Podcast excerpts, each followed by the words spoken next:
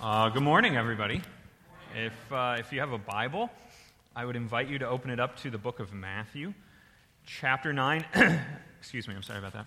If you don't have a Bible, uh, there should be a hardback one under the seat in front of you or somewhere near you.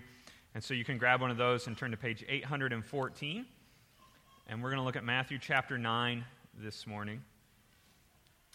It really is a privilege, and uh, I really do appreciate uh, the opportunity to come and speak to you this morning. And so um, hopefully, we can look together and, and hear from God this morning. Let's look at Matthew chapter 9, and we're going to start in verse number 9. Matthew chapter 9, verse 9 says this As Jesus passed on from there, he saw a man called Matthew sitting at the tax booth. And he said to him, Follow me. And he rose and followed him. And as Jesus reclined at table in the house, behold, many tax collectors and sinners came and were reclining with Jesus and his disciples. When the Pharisees saw this, they said to his disciples, Why does your teacher eat with tax collectors and sinners? But when he heard it, he said, Those who are well have no need of a physician, but those who are sick. Go and learn what this means. I desire mercy and not sacrifice. For I came not to call the righteous, but sinners. The word of the Lord. So Jesus um, Jesus was controversial. He's still controversial today, but even, even when he was alive, even when he was here on earth, he was extremely controversial. Um, a lot of people hated him. And uh, today we're going to kind of get a little peek into why that was. Jesus came into a world, when Jesus came to earth, uh, uh he was God and he became a human being, and he came into this world. That, that, that this world that he came into was populated by a lot of people whose perception of themselves was that, that they were mostly good people, and their perception of the world around them was that, that, see, they were mostly good, but the people around them had a lot of problems. And if somebody could come along and, and fix the people around them and fix their circumstances, then, then their lives would be a lot better because they were okay.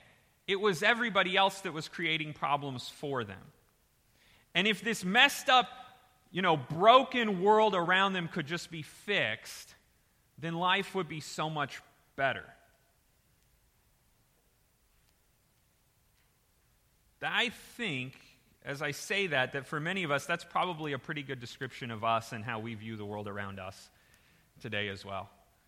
I think most of us, if we're honest, would say that our perception is that most of the problems we experience in our lives are because of external circumstances. It's other people or it's events going on around us. It's the way the world is working. It's our, here's the word we've used a lot lately it's our culture. Our culture has shifted. And if our culture hadn't shifted, everything would be okay because we're generally, this is, this is our mindset, okay? We're good. Everybody else has problems. And if somebody, if something, and maybe it's Jesus, maybe it's something else, but if somebody would just come and fix everybody else, then our lives would be so much better. And so we even, those of us who are Christians, we even pray, and we pray in this way. We pray, Jesus, please, God, please, fix the world, fix everybody around me fix my, my parents or fix my kids or fix my spouse or fix my fiance or fix my roommates or fix them so that my life can improve. The problem with that is, and the longer you've been feeling that way, and the more you've been praying in that way, or the more you've been hoping in that way, or wishing in that way, what you've started to realize is Jesus just doesn't really work that way. And that's just not what Jesus does. That's not who he is. That's not his goal. So this is pretty straightforward. Here's what I want to do this morning. I just want to go through this passage together. Um, this little little slice out of Jesus' life. And, and work through it and pay special attention to a couple of statements he makes at the end and, and look at how those apply to us. Okay, so this is very um, just straightforward, not, not, you know, nothing fancy Um, we're just going to look at what this says and, and how this applies to us. So here, here's the deal this story um, takes place fairly early on in Jesus' ministry. Um, one of the things Jesus did was he gathered together this group of, of people to follow him. Um, and we refer to them by different names disciples, apostles, but they were his followers. And one of the fascinating things about those people, as we see in verse number 9, it says, as Jesus passed on from there, he saw a man called Matthew sitting at the tax booth, and he said to him, Follow me. Jesus went out and he called people to him. And that's important, and it's going to become important as we go through this, this passage. So, so in this, this little um, story here, the guy he calls is a guy named Matthew, and if that sounds familiar, it's because we're reading this in a book called Matthew. So, this is the story of the guy who wrote this book. Okay, so there was a guy named Matthew. He was one of Jesus' followers. He would later on go back and write down here's everything that Jesus did while he was on earth. This is how he first met Jesus. And, um, and it's interesting on a couple of levels. First of all, it says he was sitting at the tax booth and, and then in the next verse says many tax collectors. So his job was he was a tax collector. Now, to us, that doesn't really register. I mean, there's a little bit where we get it because everybody hates paying taxes, right? And so, we, oh, tax, the IRS. But, but it was even worse in Jesus' day, okay? So the fact that, that Matthew was a tax collector had like double um, uh, social stigma to it. There were, there were two huge issues. Number one, tax collectors were, were Okay, sorry, back up. So you have to understand the situation socially where Jesus was and he was ministering to, and he was of Jewish descent, and so he was with the Jewish people. He was in Jerusalem. But the people in Jerusalem, the Jewish people in Jerusalem, were under captivity to the Romans, and the tax collectors were Jewish people who collected the taxes from the Jewish people to give to the Romans. So the taxes we're talking about here, it's not like us when we talk about taxes, like, I don't like taxes, but they pay for our schools, they pay for our roads, and blah, blah, blah. The taxes we're talking about here, this was the money that they had to pay to the Roman government to kind of, I guess, honestly, the best, I think the best analogy we could make is like in a gangster movie, like protection money. Okay, that's kind of what this is. Okay, this is like the payoff because the Romans are their captors, and to make sure that they have like the base level, like, we'll, we'll take care of you, we won't kill you all, so you pay us taxes, and we'll be kinder masters to you. That's kind of what this is. So, a tax collector in his day was totally viewed as a complete and total traitor to his people. Because he was a Jew, but he was working for their, their enslavers. And he's taking money from his people and giving it to the people who were oppressing them. So there's that. On top of that, the tax collectors had a reputation for, and it doesn't say anything specifically about Matthew here, but as a group, as a whole, they had a reputation for taking more than what was required and keeping the extra for themselves. So they were viewed as dishonest and immoral. They went against everything the Jewish law said a person should be in order to be pure, in order to be accepted by God, in order to have a right standing with the, the Jewish God. They were doing everything wrong. They were doing it in opposition to or, or, in defiance of their own culture and their own background. And they were doing it in a way that selfishly benefited themselves. So that's what a tax collector was. And so naturally, their countrymen looked at them with like absolute and total revulsion. This is like the worst of the worst to be a tax collector. And Jesus goes, and as he's walking, he goes to this man, this tax collector Matthew, and he asks him to follow him. And it says, and we don't have a lot of detail here, but it says he rose and he followed him. He answered his call. And then it says in verse 10 and as Jesus reclined at table in the house. Now, in the house is a little bit vague, but we can look at the other gospels. There are four accounts of Jesus' life Matthew, Mark, Luke, and John. And, and more than just Matthew talks about this, this story. And from the others, what we learn is the house they're talking about is Matthew's house. And what it's most likely, and the way the others talk about it, what's most likely is what happened here is that Matthew, after being called to follow Jesus, and we can talk about why this is in a minute, he wanted to celebrate. And so he throws a party at his house. And Jesus goes to his house. And the party is going to be populated by Matthew's friends. Well, Matthew's a tax collector. So who are his friends going to be? Well, it tells us Behold, many tax collectors and sinners came. Because if you're an outcast from society, if, if general, natural, polite society looks at you as you're a traitor to your kind and you're immoral and you're, you're an awful human being and none of us want to associate with you, who are your friends going to be? So he called his friends, and his friends are there, and they're tax collectors like him, and then there's the ones who aren't tax collectors are grouped under this very blanket kind of label sinners. Okay? So, in other words, they're people who didn't fit the mold or fit the description or fit the ideal of what a good Jewish person should be. They were tax collectors and sinners, and they were there, and Jesus went with them. And Jesus went to his house, and he went to the party, and excuse me, when I say party, it says he reclined at table, which means they were eating together. They were sharing a meal together. Now, again, that doesn't sound huge, probably. Of course, you go to a party, you eat, right? But again, context here. So much of the Jewish religion was centered around what, what they would call ritual or ceremonial purity. You have to be pure. You have to make yourself pure before God. You have to follow these rules. And tons of those rules had to do with eating and ceremonies related to washing yourself and being clean and what you could eat and what you couldn't eat and how you could eat and who you could eat with.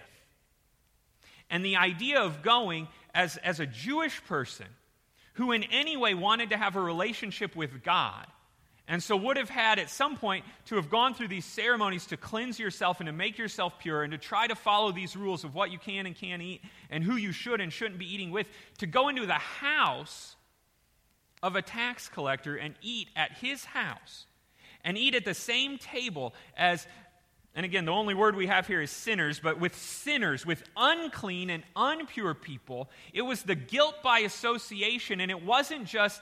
It wasn't just like, oh, I wouldn't want anybody to know that that's my friend, but it was, in fact, the idea that by eating with these people, you would make yourself impure and unclean.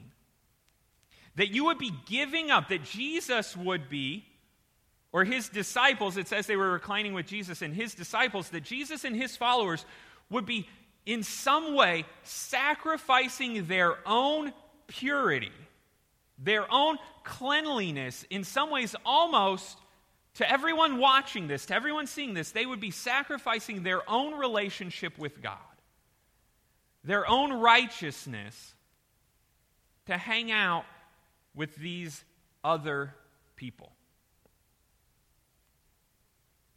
And so the Pharisees saw this. The Pharisees were a group um, who were committed in a way even above and beyond what, what the average Jewish person would have been. They were committed to personal righteousness and purity and holiness and following all the rules and making sure everybody else followed all the rules, and this was like their full time job was just being good and being clean. And so they saw that Jesus was eating with tax collectors and sinners. And in verse 11 it says, And when the Pharisees saw this, they said to his disciples, and there's this bit of it where it's kind of like, why didn't they just say this to Jesus himself? Like it's this little like middle school thing, like they're, but it, I don't think that's what it is. I think the issue here is the Pharisees saw what's going on, but they wouldn't even go into the house themselves to talk to Jesus. Because Jesus is still in the house. And to the Pharisees to enter into that house, even to have a comment, even to confront, because in their minds he's, he's, he's committing this huge and massive sin. They wouldn't even go in and confront him because that act in and of itself would despoil them, it would make them unclean. So they have to go to somebody who's outside the house, to one of his disciples, and say, Why does your teacher eat with tax collectors and sinners? Because they're looking and they're saying, okay, Jesus is here and he's been here on earth and he's been preaching and he's been teaching and he's been telling us about the kingdom of God and he's been talking about how to know God. And he said these things. And if you go back earlier in the book of Matthew, and Jesus has preached these sermons and talked about how, honestly, in many ways, what he says is your standards are actually lower than God's, that God's standards of what holiness is is much higher than your own personal standards. Because you say, like, you have to do these things, but God says you have to feel these things in your heart that go behind what you do and all this stuff. And so they're like, Jesus is supposed to be this, this teacher who's leading people into holiness, and now he's in eating with tax collectors and sinners. He's making himself unclean. Why does he do this? Why would he do this? Why doesn't Jesus do what we expected him to do, which is to come in and to tell the good people how good they are, and to hang out with us good people, and to tell the bad people how bad they are, and that they need to fix themselves, and give them advice on how to fix themselves, and condemn them when they don't, and judge them and punish them for being unclean and for being impure, and then come hang out with us good people? Why is he spending his time? And specifically eating with the tax collectors and the sinners, the messed up, broken people, the bad guys. So, all of that sets up Jesus' answer. And that's where I want to spend most of our time right now, is to look at what Jesus says. In verse 12, he says, But when he heard it, so they go and ask the disciples, and I don't know if that means that the disciples went in and said, Hey, Jesus, we have a question for you. Or if it's just because it's Jesus, he just knew, right? And he knows what's going on. And so, and, and I don't know, and I would love to think that, that he, um, uh, did he come out of the house? Did he like lean out the window? Maybe? I don't know how this happened. He just started shouting from inside. I don't know. But he answers them. And he says this Those who are well have no need of a physician, but those who are sick. Jesus starts by saying, okay, the Pharisees have totally misunderstood why I'm here. Jesus says, I didn't come as a judge. I didn't come to punish. I didn't come to point out everything everyone was doing wrong so that they would be condemned, so that they would feel guilt, so that they would feel shame. I came to heal the sick. And not just physically, although he did that, but he's talking here about spiritually. Okay, he's making a metaphor and he's calling himself a physician, saying, There are broken and hurting people in the world. I have come to help them. Jesus says, My goal is not to come here to make the righteous or the good people feel better about themselves. I've come to help those who are hurting. Verse 13, he says this Go and learn what this means. Now, we can read over this real quickly, but um, this is actually a fascinating little phrase here go and learn.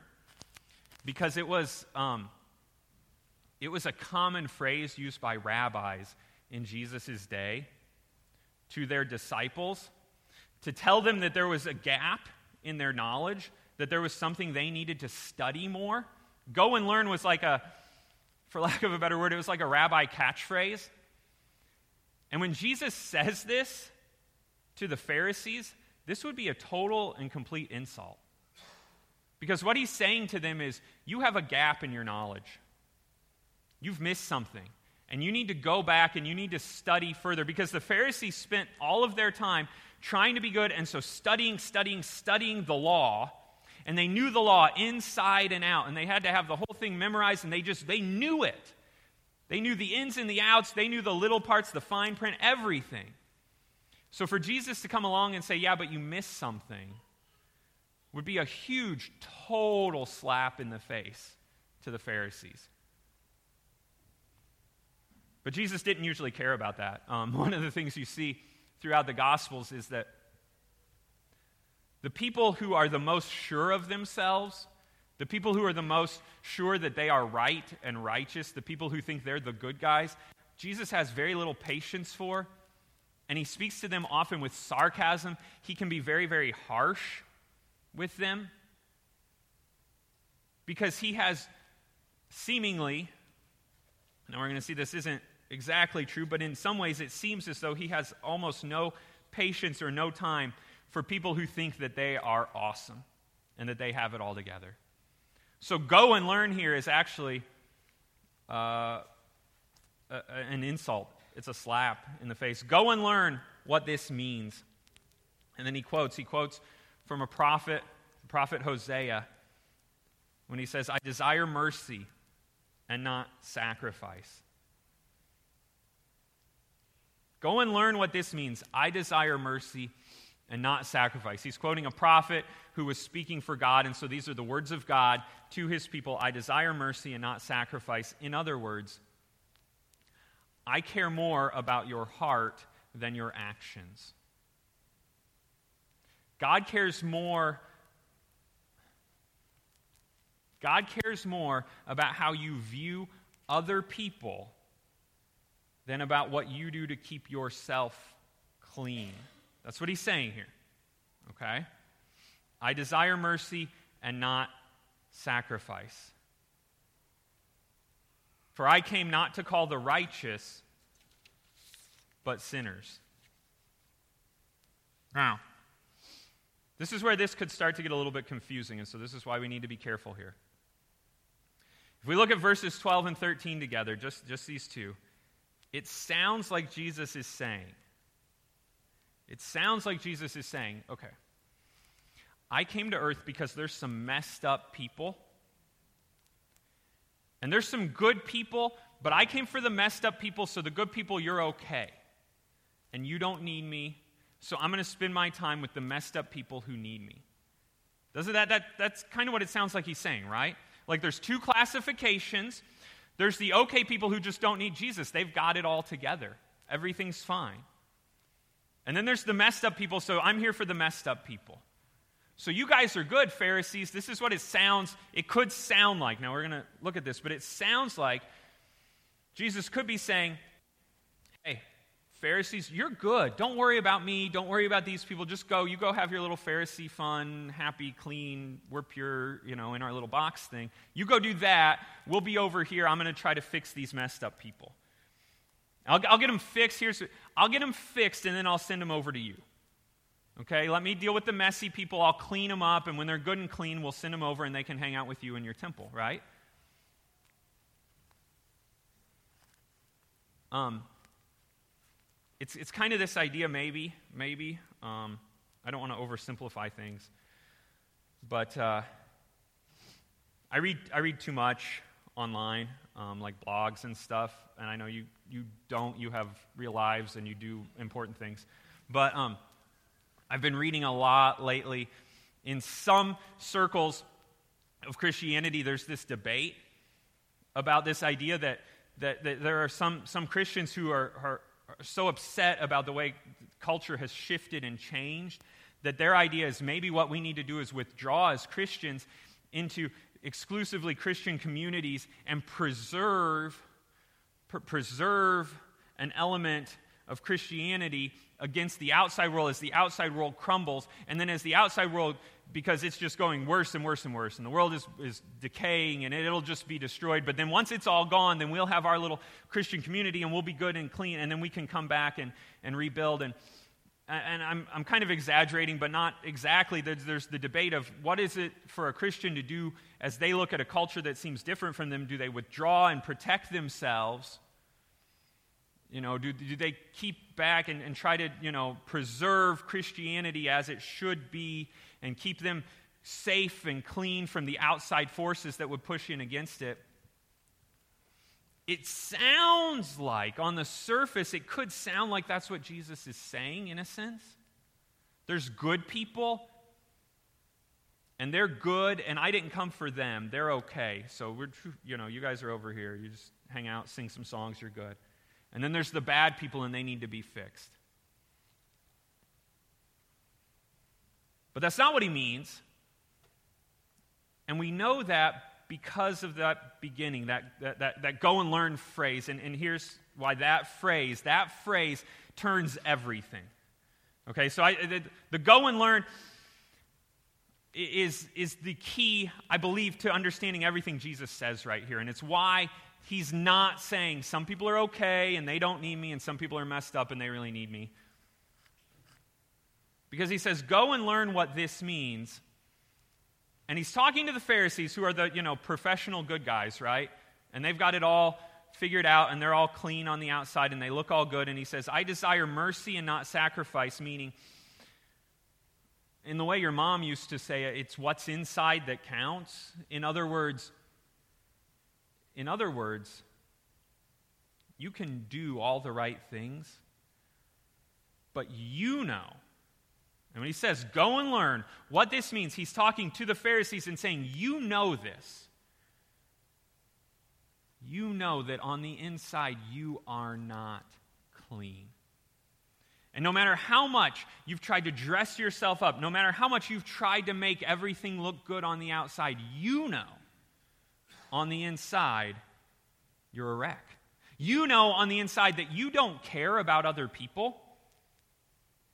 That you look so specifically in this instance, that you look at these people, these tax collectors and sinners, and you look at them with contempt and with hatred and with disgust.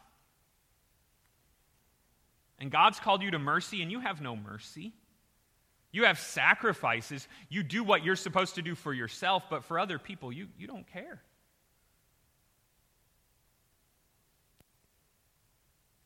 This is echoed um, in the book of Romans. I want to look over there for a second. The book of Romans, chapter 3.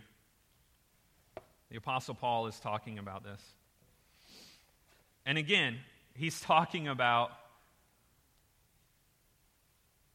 the people from the nation of Israel who, who believed that they were righteous, who believed that they were good enough,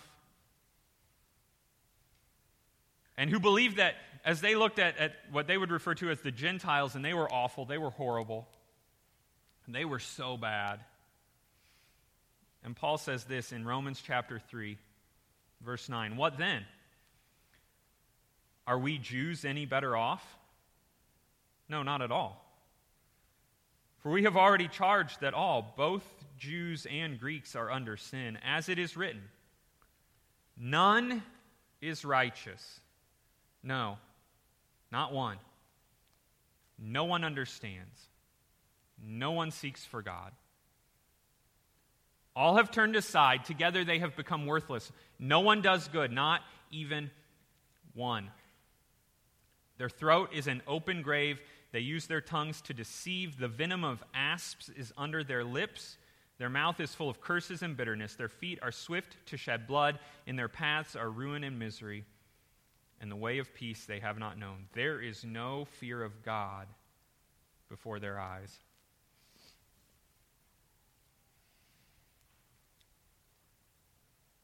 Even if Jesus was saying, the righteous people are okay and they don't need me. The truth is, there are no righteous people.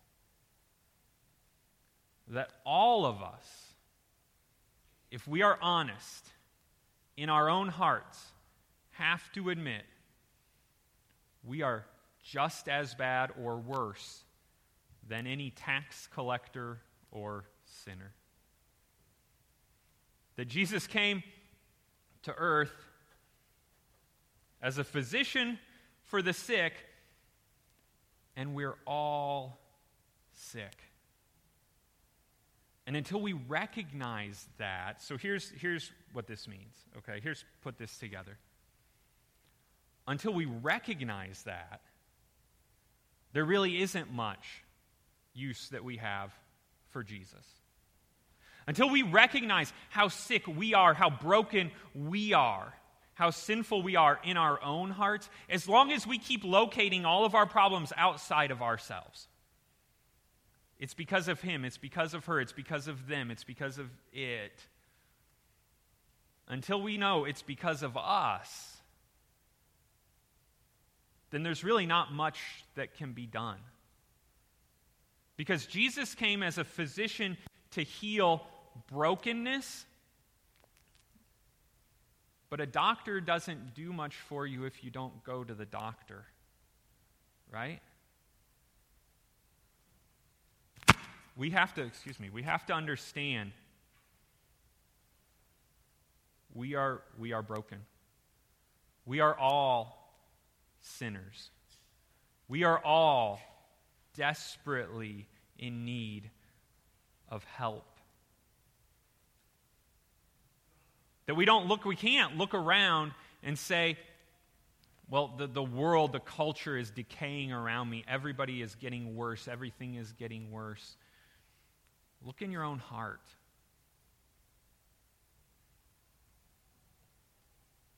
And if you push back against that, if you say, yeah, well, I'm not so bad, then I think Jesus would say to you, go and learn.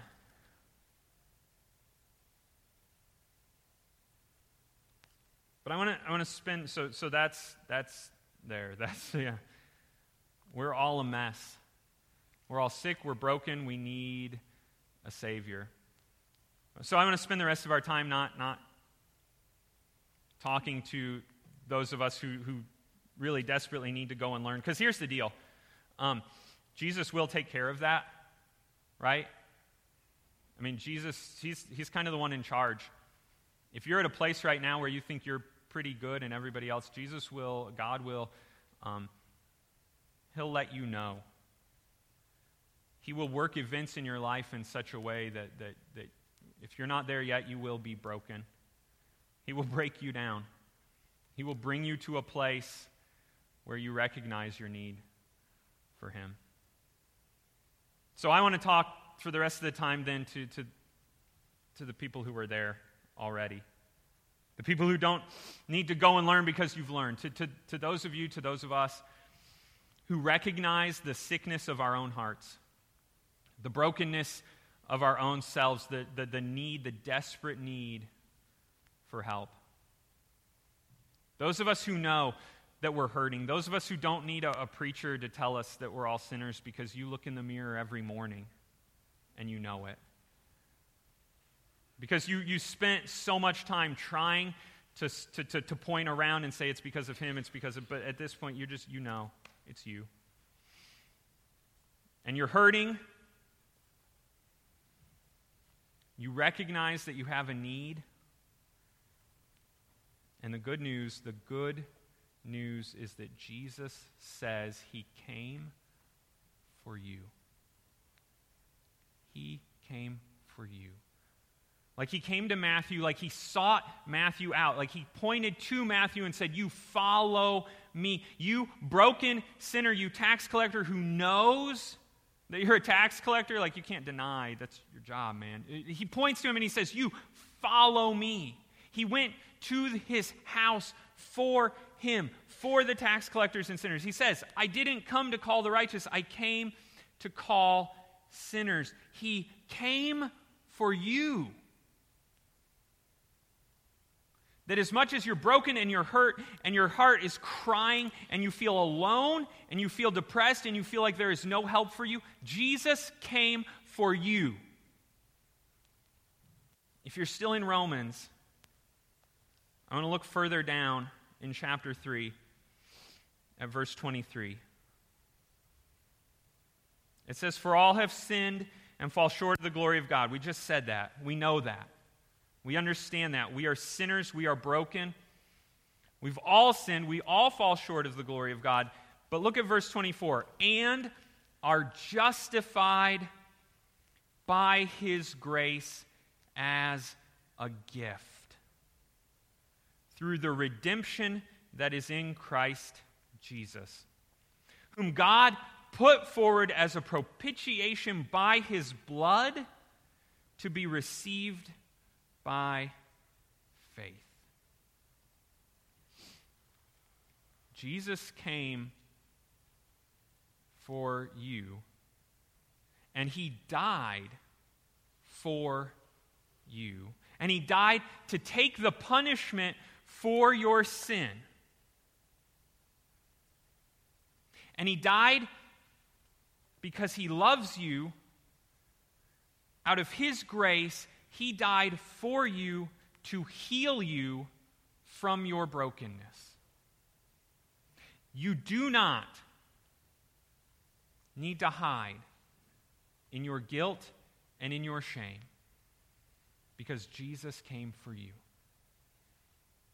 Because the brokenness that you feel that you want to cover up, that you don't want people to know you're broken, that you're trying to hold it all together, that we um before we moved to Illinois, I was on staff at a church in Oklahoma City, and um, if you work, and I know there are a small, very small number of people in this room who work at a church. I understand that, um, but if you ever get the experience to do so, um, it can be very, very difficult because there's this feeling of I have to be perfect. Because I work here and, and everybody's watching me and they're watching to see how, and I'm supposed to be a model, I'm supposed to be um, an, an example for, for these people. And now I say that in a church, that's just true everywhere, okay? You, you, you all understand that feeling. I'm just trying to say, in my specific instance, it was, I was working in this church, and, and I was not. I was a mess. Okay, things were a mess. Our, our lives were a mess. We, our marriage was, was a mess. I mean, we were just going through intense, just, it was a mess. And I remember, I wouldn't say daily, but almost daily, at least weekly, probably more than that, waking up and feeling and knowing and thinking to myself, if anybody knew what was actually going on, if anybody knew what our lives were really like, if anybody knew what my heart was really like, if anybody knew who I really was, I mean, number one, if anybody knew that, I'd be done. I'd be fired. Like my job, it would be gone. But beyond that, like if anybody knew who we really were, I mean, just the shame and the guilt and like desperately needing help, but at the same time feeling like, but I cannot admit this.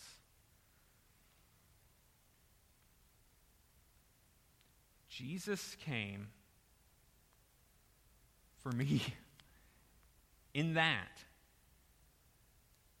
Okay, if you, if you at all can, can understand, if you can, can identify with what I just said, if you at all have that sense or that feeling that, that there's this guilt and this shame and this, you have to hide it. And if people knew who you really were, if at all the, the cracks started to show in the facade that you've built around yourself to try to prove to everybody that you are righteous, Jesus came for you. He loves you. He died for you because of your sin. Okay? In fact, little translation um, geekery, but in, in Romans, or excuse me, Matthew 9 13, where he says, I desire mercy and not sacrifice, for I came. When he says for I, he's saying, I came because of that. This is the reason why I came. Jesus didn't come to earth because there were good people here who deserved for him to come. He came because of our brokenness.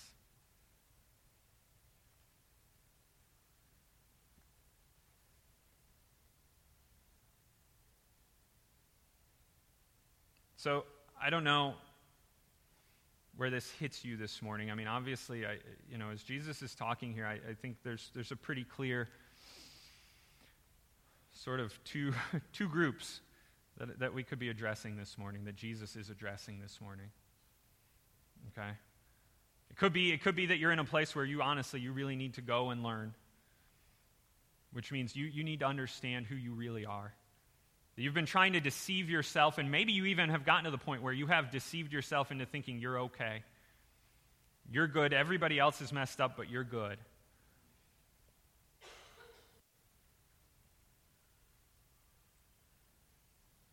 If that's the case, you need to understand. You need to go and learn. That's what Jesus says go and learn that it's your own heart. Your heart is black, it's broken, it's wicked, it's, it's not getting any better. You need Jesus just as much as all those people that you think need Jesus. But I understand and I recognize that there's more, maybe more, I don't know, I don't know percentage wise, but in my mind, I, am guessing there's probably more of us here this morning who would be on the other side of this, who have been broken, who have been beaten down, who are in a place in our lives right now where everything we thought we were going to get, everything was going to be okay, and we got, and it's just not. And we're hurting and we're desperate. And we just need to remember and we need to know and we need to believe that Jesus came for us. And that He is here and He is available and He wants to heal us. He came as a doctor, and we are sick, and we need to go to Him. And we need to go to Him in faith.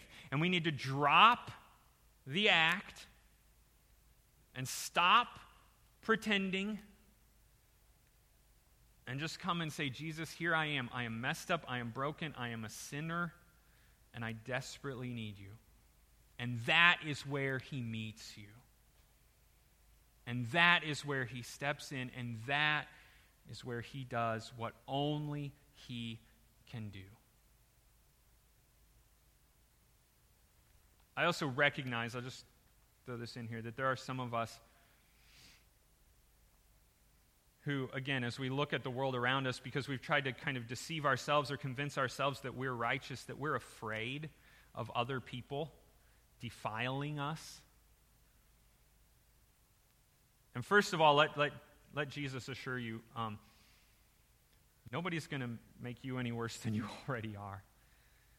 So, where we're um, tempted to draw in, to draw back, to keep safe, Jesus calls us to push out and to go forward and to lean out into the messiness of life around us with his message, with the truth that he came to heal, because there's a lot of people who need to hear that.